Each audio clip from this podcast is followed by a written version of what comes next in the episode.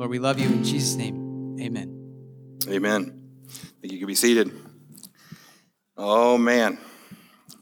Can I just say a word to you before we get started? I cannot tell you how good it is to hear you all sing. Uh, now, listen, it's not to say you weren't singing in the other building. You were. But we were sitting in a bowl. And so most of your voices were traveling over me in the front row. And uh, today, man, I just hear you guys just singing, and it is incredible, and it fills uh, my heart with joy.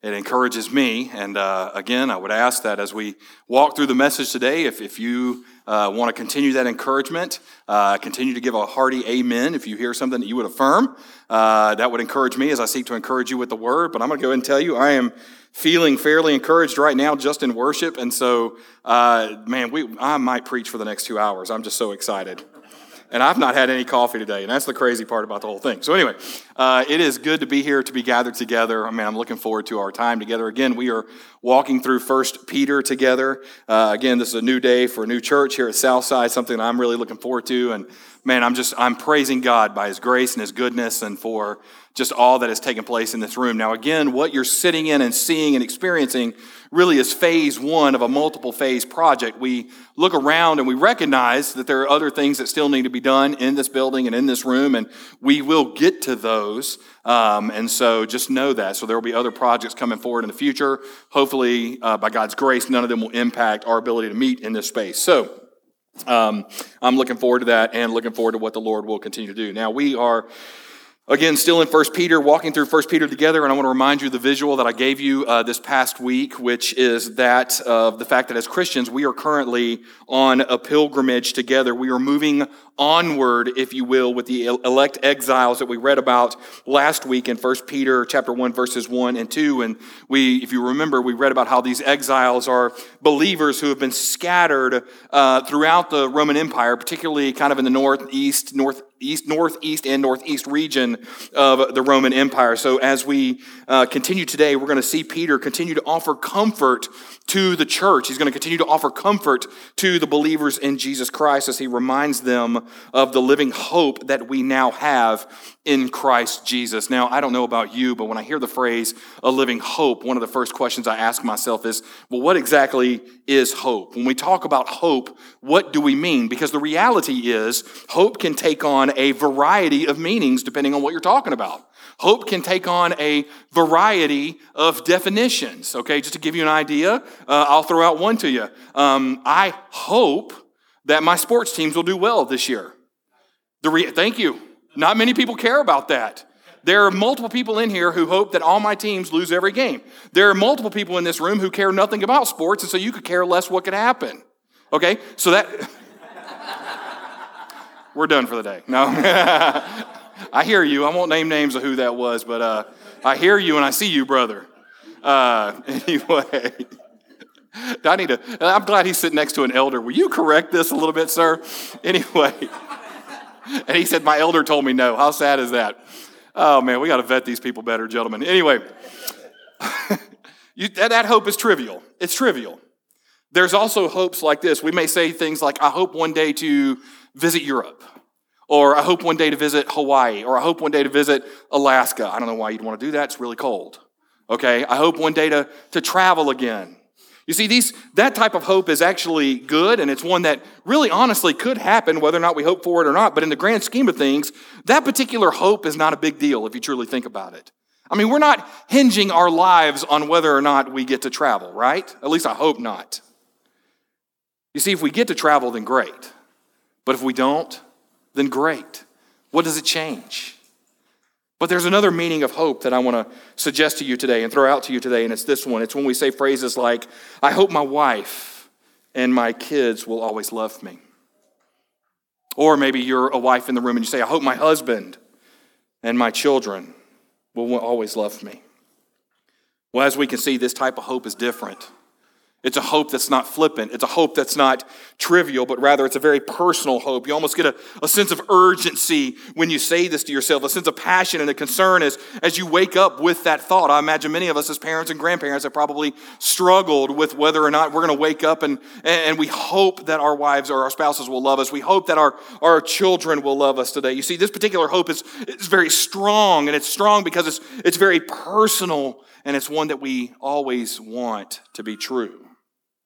Well, as you're going to see in Peter's words today, Peter wants the believers to know the hope that they have in Christ Jesus as one that's not flippant, nor is it trivial, like a, like a favorite sports team, or better yet, an overseas trip, but rather the hope that Peter is speaking of today is one that is strong and one that is personal. So this morning in our text today, in 1 Peter chapter 1, Peter's going to give us yet another word of encouragement that should ultimately point the church back to a living hope that we all now share in as believers in Christ Jesus our Lord. So if you have your Bibles, and I hope you do, I would encourage you, if you haven't already, to turn with me to 1 Peter chapter 1. We're going to begin reading together in verse 3. And again, if you have found your place and you can and you're able, I would invite you now to stand in honor of the reading of the Word of God. Now again, this is Peter writing in 1 Peter chapter 1, beginning in verse 3. He writes, Blessed be the God and Father of our Lord Jesus Christ. According to his great mercy, he has caused us to be born again to a living hope through the resurrection of Jesus Christ from the dead, to an inheritance that is imperishable, undefiled, and unfading, kept in heaven for you, who by God's power are being guarded through faith for a salvation ready to be revealed in the last time. In this you rejoice though now for a little while, if necessary, you have been grieved by various trials, so that the tested genuineness of your faith, which is more precious than gold that perishes though it is tested by fire, may be found to result in praise and glory and honor at the revelation of Jesus Christ. Though you have not seen him, you love him. Though you do not now see him, you believe in him and rejoice with joy that is inexpressible and filled with glory, obtaining the outcome of your faith, the salvation of your souls. Let's pray together. Father God, we come before you right now thanking you for your word, and we thank you for the opportunity that we have to worship you today. Father, we pray that in these next few moments that we have together, that you and you alone would be glorified. Father, we praise you for the opportunity that we've had to, to worship you in song, the, praise you for the opportunity we've had to worship you through your spoken word, through prayer. And God, we pray now that you would prepare our hearts, our minds, our eyes, and our ears for your truth. God, may you be glorified. Father, we don't seek to make much of ourselves in this place. We seek to make much of you. And so may it be your name that is lifted up. Lord, we love you. We thank you and we praise you. And we say, Thank you for loving us. Thank you for loving us first. So now, God, be with us as we unpack your truth today. For it's in your precious and holy name we pray. Amen. Thank you. You can be seated. Now, if I could quickly to set the scene for you, in case you missed this past week, we were talking. Uh, Peter is writing to the local church. Uh, Peter is an apostle of Jesus Christ. Peter has uh, an apostle who has experienced great pain. He's an apostle who's experienced trials, an apostle who's experienced suffering. And so here he is writing to the church that has now been scattered and is now facing their own version and varieties of persecution. And so, if you're reading this in its original language, what you're reading really is one long and complex sentence where each phrase connects to the next, and each phrase literally builds off of the previous phrase, almost creating a snowball effect, if you will. And so, after opening with God's character and opening with God's attributes and the work of God in verses 1 and 2, Peter now turns his attention to the blessing and the praise that comes from knowing God. So, what we're going to see this morning, again, is the snowball effect of the blessing of knowing who God is and how it is Jesus Christ who is now our living hope. So, our goal for this morning is to know what we have in our living hope. And so, Peter begins in verse 3 through verses 5 by telling us that our living hope comes with praise and with a promise. You see, Peter opens with the phrase, Blessed be the God and Father of our Lord Jesus Christ. Now, this would have been a common phrase of praise and blessings, if you will, among the Jews. And so, what Peter has now done is he's turned this phrase into a Christian blessing. You see, Peter knew that the church was still blessed by God, even though they had been scattered by persecution. And so, in saying, Blessed be the God and the Father of our Lord Jesus Christ, Peter is not saying that we are a blessing to God, although there is, in some small way, some truth of that since we are created in the image of God. But rather, what Peter is saying is that, is that we are the ones to declare that God is the blessed one because God is the one who has given us his blessing. You see, Peter is calling the church. Peter is calling the body of believers to praise God, to acknowledge who God is. God is far superior compared to us being mankind. We are flawed. We are fallible. We are frail compared to the all power, all wisdom, and all knowing God of the universe.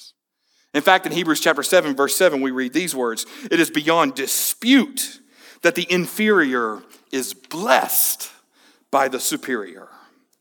Meaning this, that God, God who is far superior than anything we could ever ask or imagine. Don't believe me? Go back and study the book of Job.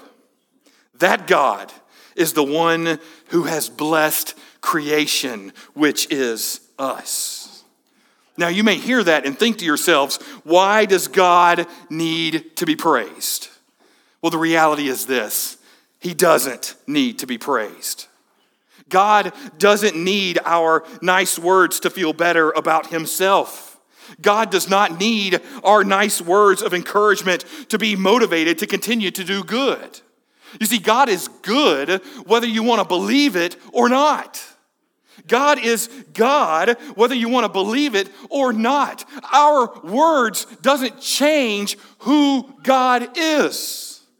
That's why we can say the phrase, and it's on the back wall, soli deo gloria, glory to God alone. Because it's God who deserves the praise. It's God who deserves the glory. And he will be praised and he will be glorified whether we choose to praise him and glory him or not. You see, what Peter is teaching us in this first phrase is that it's actually good for us to praise God. It's good for us to declare His excellence so that we are reminded of who God is and we are now reminded of what it is that God has done. Notice that Peter is now reminding the church that we praise God not because God needs it, but because it reminds us that God is God and we are not. Notice the very next phrase Peter gives us. He calls Jesus the Lord Jesus Christ. Now, honestly, I think this personally amounts to really the full name of Jesus. A lot of people have asked, well, man, what's Jesus' middle name? I would argue probably Jesus. His name is the Lord Jesus Christ. Okay? Now, why do we know that? Because this name actually appears 35 times throughout the New Testament alone. And so notice what Peter is reminding the church of when he speaks of Jesus.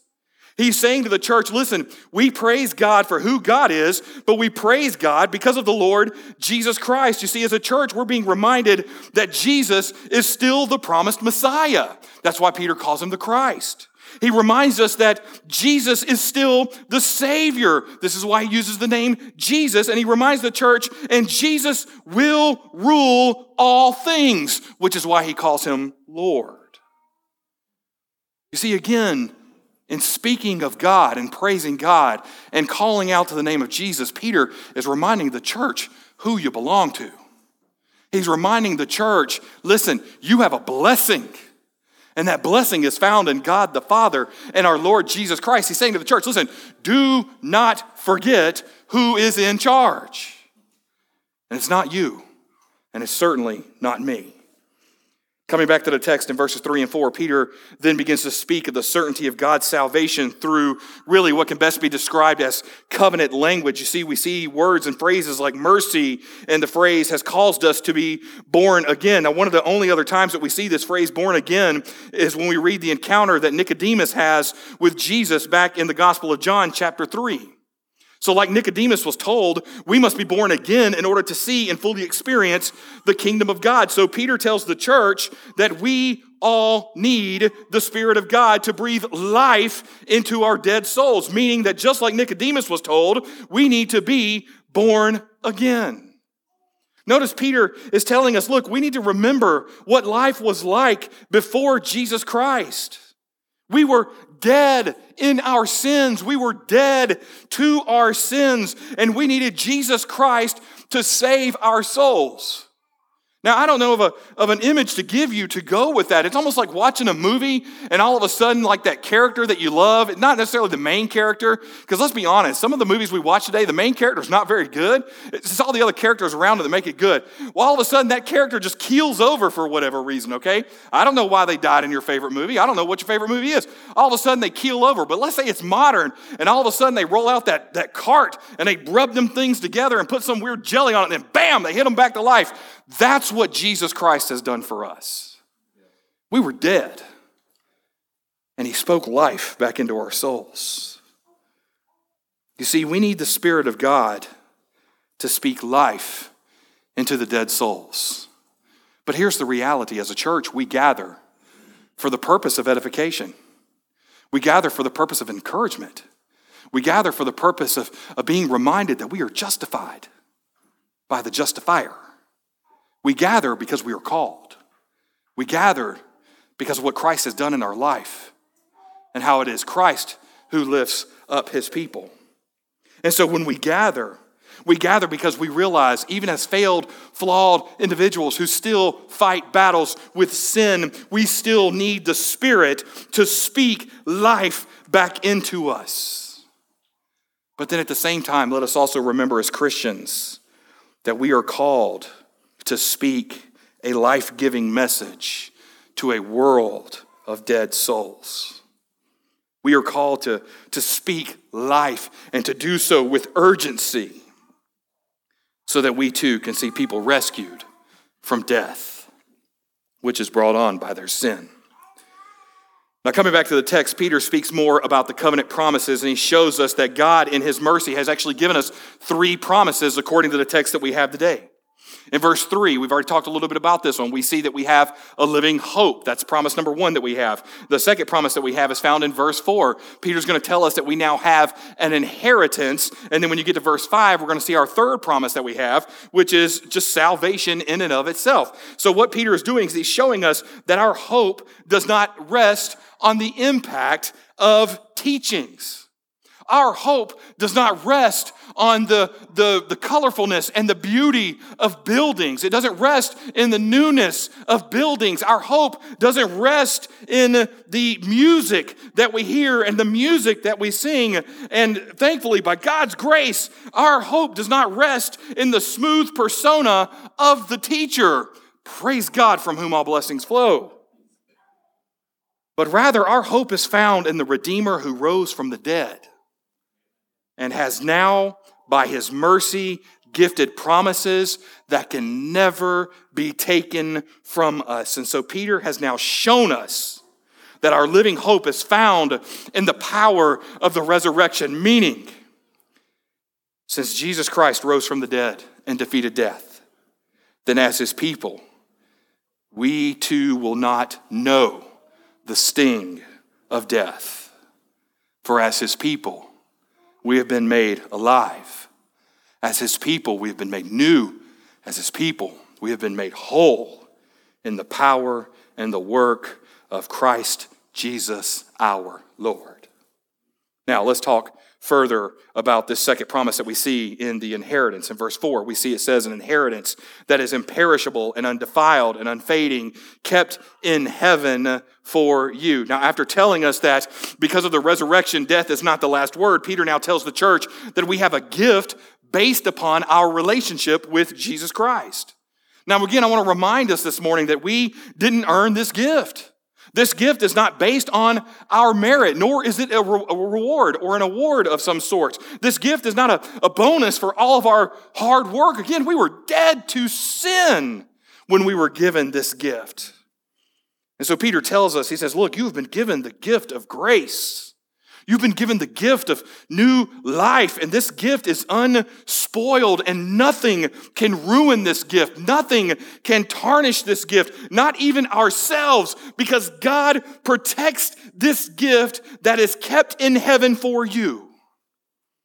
I love what Francis Wright Beare says about this point. He says, Our inheritance in Christ is untouched by death unstained by evil, unimpaired by time. It is compounded of immortality, purity, and beauty. Christian, are you hearing these words today? Weak and wounded sinner, are you hearing these words today? Do you have your hope and your eyes fixed upon the mercy that God has shown us through the living hope that is found in Jesus Christ our Lord? Do we see the inheritance that we now have in Him? Christian, be encouraged by the hope that we now have in God. Do you see what Peter's doing here? I mean, Peter is just offering blessing upon blessing upon blessing. It's a message of hope upon hope upon hope. I mean, honestly, if we could really describe this any way, it's almost like playing uh, my video game people. It's almost like playing Mike Tyson's Punch Out before they messed it up and called it Punch Out by Mr. Dream. You know what I'm talking about? Who cares about Mr. Dream? It was all about Mike Tyson, okay? Everybody wanted to beat Mike Tyson. Everybody's got the code. I'm going to go ahead and tell you if you ever need the code, I got it saved on my phone, all right? For those of you who still have the Nintendo, I still got it. I still play it. But the one thing I remember is this when you fight Mike Tyson, that dude hits you three times, you're out. You're done. Three punches and you're done. And it should matter because if you've never seen that video game, your, your guy's character is called Little Mac, okay? And Mario is in the ring as your referee, all right? You should win just on that fact alone. But you're Little Mac. You're all of two foot four. Mike Tyson is eight foot 30. I mean, he's huge. His punches are faster than you can hit the buttons. And three punches and you're down. You're done. Literally, this is what Peter is describing to us. He was like, Look, if Peter were here today, he'd probably say this to us Hey, listen, if God had a punch out game that was blessing after blessing after blessing, we would get hit every time in the face because of what God has promised to his people. It would knock us out to begin to know and understand the blessings that we have from God. And as if that wasn't enough, man, Peter continues. I mean, I'm going to go ahead and tell you, I'm tapping out at this point in two verses, but Peter's not done. Verse 5, he says, Who by God's power are being guarded. These promises, they're being guarded through faith for a salvation ready to be revealed in the last time. Hear what Peter's saying this morning. Peter is saying, Nothing, and I mean nothing, can keep this inheritance from you and you cannot be kept from the inheritance. I mean, talk about perseverance of the saints. How do we know this? How do we know it? We know it because God keeps the inheritance for us and He keeps us for the inheritance. That's literally what Peter is saying. Now, let me unpack what I'm talking about here. Peter is saying to us listen, God keeps the treasure for us, and yet it is God who guards us so that we can properly enjoy the treasure that He has for us. I mean, are you really starting to pick up what Peter's putting down here at this moment?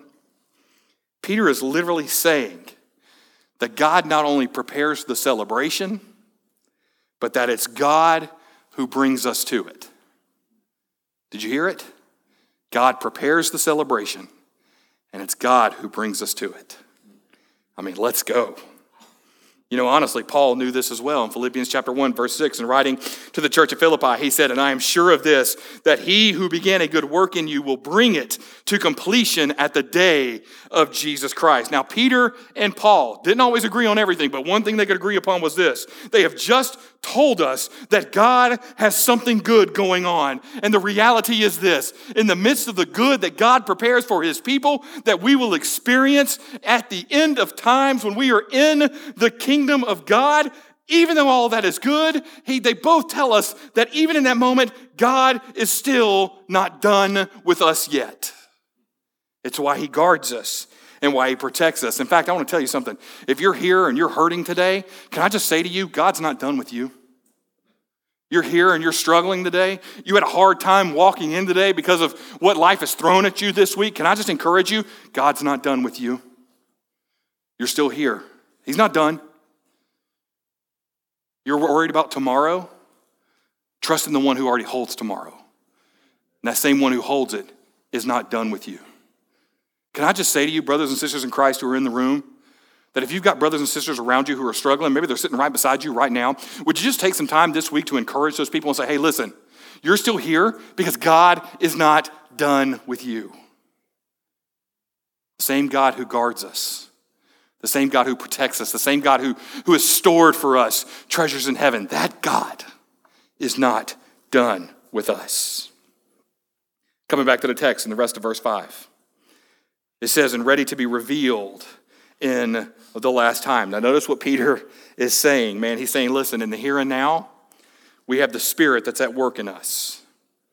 And there may be trials that may come our way, there may be celebrations, they may come our way. However, Peter says, today, we can celebrate who we are in Christ because of what we have in Christ, who is our living hope and our inheritance. And as good as that promise is, Notice what Peter says. He says, There's more to come. There's more to come. Christian, it's going to get better. But now notice what we have in verses 6 and 7. Thank you, brother. Verse 6 and 7, we learn more about our living hope. Peter tells us that our living hope walks us through tests and trials. So not only does our living hope uh, Uh, well, I forgot my first point. Our, not only does our living hope come with praise and a promise, but now our living hope walks us through tests and trials. Now, after establishing a living hope that we now have in Christ, Peter now turns his attention back to the church. And in verse 6, he says this In this you rejoice, though now for a little while, if necessary, you have been grieved by various trials. Now, notice the perspective that Peter gives us on trials. Peter tells us, look, compared to eternity, our current suffering is brief. And now notice this. Peter's, Peter in this moment is not trying to downplay our pain. Peter's not trying to, to limit the pain and the heartache and, and the suffering that may come, but he does want us to see how pain will only seem to last forever when we are immersed in that pain, and that pain is what drives us. And so Peter tells the church to keep their focus on Christ. Because when we lose sight of our focus, and our focus becomes the pain, our focus becomes the hardship, our focus becomes the trial, we will immerse ourselves in it. And we will miss what Jesus is doing. Now, again, Peter and Paul would both agree to this point. Christians will suffer. Christians will suffer because suffering is a logical result of conversion. It is inevitable that our Christian worldview and morality will clash with a pagan world and society. Now, sure, in Western civilization, our Christian ethics have some influence over our society. Thus, we may not see suffering from it. However, in 90% of the places in the world, this is not the case. It's not the case because the minority Christian view clashes with the world and the culture around it. But I want you to see what Peter offers us in verses 6 and 7. You see, he gives us five points to remember about our trials. First, he says in verse 6 when compared to eternity, our trials only last for a little while. Secondly, he tells us again in verse 6 that we will experience various trials or various kinds of trials. The third point he tells us in verse 6 is that our trials come with a kind of necessity. In fact, he says, if necessary, you have been grieved. Which leads him to point number four about the trials in verse 7, where he says, suffering will prove that our faith is real. He says this when he says, so that the tested genuineness of your faith, which leads to his fifth point on trials, which again is found in verse 7, that suffering will result in praise and glory and honor at the revelation of Jesus Christ. Now, if you didn't get those because I just ran through them really fast, let me simplify it for you in two points. Here's Peter points in two points right here. Peter teaches us that our trials and our sufferings have a limit and they have a purpose. Point number one our trials and our sufferings have a limit and they have a purpose. They will not last forever, and God will be glorified through them. Point number two that Peter teaches us is even though we walk through valleys, even though we walk through pain, even though we walk through sufferings, even though we walk through trials, we can still rejoice. So, the question we have to ask ourselves this morning is do we see our trials and our sufferings in the grand perspective of our great God? Do we maintain an eternal perspective on what it is that we are going through? Now, to further his point, Peter now gives us an illustration in the midst of the text of a faith that, according to his words, are more precious than gold that perishes, though it is tested by fire. Now, notice Peter uses this imagery because the precious commodity of gold is something that all people could understand who were reading this letter. Gold, like today, is something that all people valued. And so Peter teaches that faith, like gold, is tested and proved in fire. So just as gold is tested and bent and, and, and, and made pure in fire, so too are we tested and bent and made pure when hardships come our way. But then notice what Peter teaches as well through this imagery. He teaches us that though gold is precious, faith is of greater value. Thus, we should cling to faith because our faith is of greater value. And unlike gold, our faith will never perish in the fire. Notice that Peter then closes out this section by speaking of the praise and the glory and the honor that is due at the revelation of Jesus Christ. Peter says, A day is coming where we will stand before the throne and praise his name. And so we have to ask ourselves today how are we preparing here in this place for that day? How are we living in light of eternity? How are we living one knowing one day we are going to stand before the throne of God and we are going to praise our great God? This leads to what I believe is Peter's third and final point about our living hope. We see in verses 8 and 9 when Peter teaches us that our living hope gives us sight and celebration. You see, if you look at verses 8 and 9, Peter now encourages the believers to hold out for the living hope that they have heard, uh, that they've heard about that is coming. They've not seen it, they've not physically seen it, but they know it is coming. Look at verse 8. Peter writes, Though you have not seen him, you love him. Though you do not see him, you believe in him and rejoice with joy that is inexpressible and filled with glory. You know, if you think about it in this moment, Peter's literally referencing back to Thomas in the Gospel of John, chapter 20.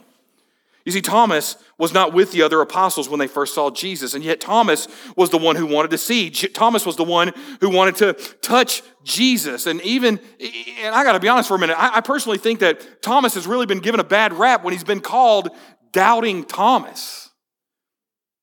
You see, I believe that Thomas believed that Jesus was the Messiah. I believe that Thomas believed that Jesus was the Christ. I believe that Thomas believed that Jesus would rise from the dead. But Thomas wanted to see the story that he has heard so much about that was often described as simply unbelievable.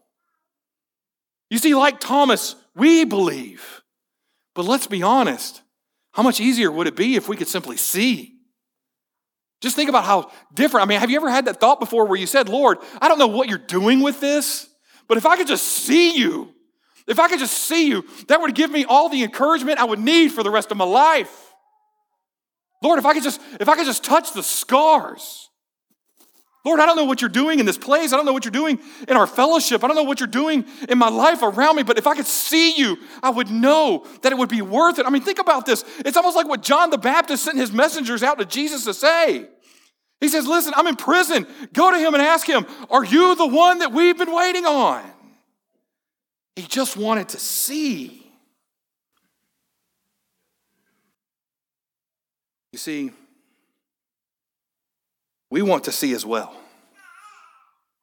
But like the elect exiles, we may not have seen directly, but we wait with anticipation to see what it is that we have always known to be true. And one day that will happen when we see our risen Savior face to face, whether he calls us home or he comes to get us. And so Peter says, because of Jesus Christ, he says in the text that we rejoice with joy that is inexpressible and filled with glory. Notice these words, inexpressible and filled with glory. Peter's telling us that, look, our joy in Christ comes from God, it doesn't come from, from man. Therefore, when people ask us, hey, how do you explain the joy that you have? And when I joy, I'm not talking about being happy for Jesus. That's nonsense. Not every day is a happy day. But even in the non happy days, we still have joy because of who Christ is. And when people ask us, hey, tell us about this joy that you have, don't feel bad, Christian, if all of a sudden you look at them and say, I don't even know how to begin to explain this to you. Like, I can try, but it's not going to be good. Christian, I want to tell you, you'd be right if you've ever felt that way. You see, the joy that we have in knowing Jesus Christ our Lord cannot be defined by perfect human expression. Sure, we can use our human words to do our best to try to explain it, but it's not ever going to compare to the joy that we have of knowing Jesus Christ. Let me unpack what I'm talking about for you, okay? All right, for several, many of you in the room, man, you probably remember what your wedding day was like. I remember my wedding day. I can tell you everything about that day. I can tell you about the joy that I experienced. I can tell you about how I was sitting uh, at the front uh, of, of the, the church and we did a we did a first look, uh, just my wife and I, uh, because we wanted to get all the pictures out of the way and get that stuff done so we can get on the the, the uh, reception and, and, get on the road. You know what I mean? That just who we were. And I can tell you exactly what happened in that room. I can tell you about how they opened the doors. I saw my wife, and she looked amazing. She was beautiful. Okay, I can tell you everything about her. I can tell you that there were only two other people in the room, and it was two camera folks, and they were sticking their camera in my face, and I didn't really care for it. Okay, because I was. You, many of you know me. I'm an emotional being. Okay, and so I'm gonna tell you, I, I, didn't hold my composure in that moment. I celebrated, I clapped, I cried, snot bubbles, the whole bit. I mean, it was ugly, okay? Thankfully, none of those pictures made it into our photo album. I'd have been embarrassed, all right? But I, I remember that day. I remember my wife coming down. I remember I couldn't even put together a complete sentence other than to say, You look great. Like, no duh. You know what I mean? Like, who? I thought about that afterwards and I was like, Who's ever seen their wife for the first time in her wedding dress and said, I mean, you look okay? You didn't get married that day, I promise, okay? You got slapped if that was you. if that was you, I'm available for counseling, okay? I remember that day. I remember what that was like. I remember the conversation. I remember I couldn't even form words. I remember thinking to myself, I get to spend the rest of my life with this person. Like, this person's gonna have to put up with me the rest of their life. Does she know? And then I was looking for the marriage contract. Like, how do we get this done? I remember the joy of that day. You probably do too. I remember the joy of children. Not everybody gets to share in that joy. And I don't know why that is. I just trust a sovereign God. But I remember the joy of holding my children in my arms for the first time. I remember the hospital. I remember the, all the bells and whistles. I remember the words of the doctors. I remember when, when my oldest was born, I couldn't even count the 10. They were like, Count the 10. I'm like, I couldn't do it. I got to three, and the nurse looked at me like I'd failed simple math okay? I remember, I remember the joy of, of watching my second child born. I remember the joy of, of holding my third child and them saying, This is your daughter. I remember the day my fourth, my youngest was born, and, and how I got 40 missed phone calls from my wife saying she was on her way to the hospital, and my worker, my coworkers were freaking out. Okay? It's the fastest I've ever gone in a box truck at the time. All right? I remember everything about that day. I remember the sights, the sounds, everything. And I remember the joy. I remember what it's like to unwrap your child in their blanket and count their fingers and toes. I remember what it's like when you put your, your, your finger in theirs and, and their whole hand just grabs your finger. I remember that. And I remember the joy of what that was like. But I want to tell you, even though I remember the joy of those moments, when it comes to the joy that I have in Jesus Christ, where do I begin? Where do we even start? I mean, it's really honestly hard to put into man made words. I mean, I can talk to you about the day I came to faith in Christ. I can talk to you about the process of growing in Christ. I can talk to you about the many times I have failed, and yet Christ, the Redeemer, still loves me and cares for me. I mean, where do I start? It's just the joy that's inexpressible. I mean, one of the best ways I could describe it to you is like a, if you're a Lord of the Rings uh, fan here, and I remember there's a scene in the movies or even in the books, really it's the movies that I'm thinking of right now, but they're preparing for battle in Helm's Deep. And there's this scene where Gimli, who's the little dwarf, says, What's happening out there? Because he can't see over the castle wall. And Legolas, who's standing next to him, says this He says, Shall I describe it to you, or would you like me to find you a box? Now, I thought to myself, that's actually pretty funny. Thankfully, they both laughed in that moment, and you see the true friendship that this fellowship had. But I think the same thing is true of our faith. You see, we may not be able to describe our faith very well. We may not be able to describe the joy that comes from knowing Jesus Christ very well. But here's the reality we can show them. We can say to them, hey, I don't know how to describe this to you, but just come and see. Come and see. Come, come with me. Come with me to church, and, and let me just show you. Let me just let you see what, what we do as we gather to worship God. I don't know how to describe this to you, but, but come to our house, man. Our GC is meeting. We got, a, we got a gospel community full of Christians, and we just gather. We're not perfect, but we just gather because of the joy that we have in Jesus Christ. Come and see. It's the same thing that Jesus said to Thomas. He says to Thomas, You want to touch the scars? Come and see. Here I am. You see, Peter teaches us that we have joy we have joy because we have an inheritance. We have joy and we have an inheritance because we have the promise. We have a joy with an inheritance that comes with a promise because of the living hope that we have found in Jesus Christ our Lord. How can we even begin to possibly describe what it is that we now have in Christ? Coming back to the text, verse 9, Peter closes by saying, In obtaining the outcome of your faith, the salvation of your souls. Peter, in this simple phrase, tells the church that the goal of redemption is a new creation. A new creation meant to be enjoyed forever with a new spirit and a new body, like what we see and experience at the resurrection of Jesus Christ. And so Peter closes again with a reminder that death is not the end of our story. Rather, new life in Christ marks the beginning. And now death is relegated to just another stop along the journey for our living hope, which is found in Jesus Christ. So, man, I want to ask you this morning where's your hope? Where does your hope lie? Do you now see that there is more to this life? That there is more to our trials, that there is more to our sufferings, that there is more to our pain? You see that there's more to come when we reach eternity. Peter would say this to us. He would say, Listen, we have a hope, we have an inheritance, we have salvation. Yeah, it's hard, but it gets better. There's more to come. So, Christian, persevere. You see, Peter reminds us that Jesus Christ is our living hope.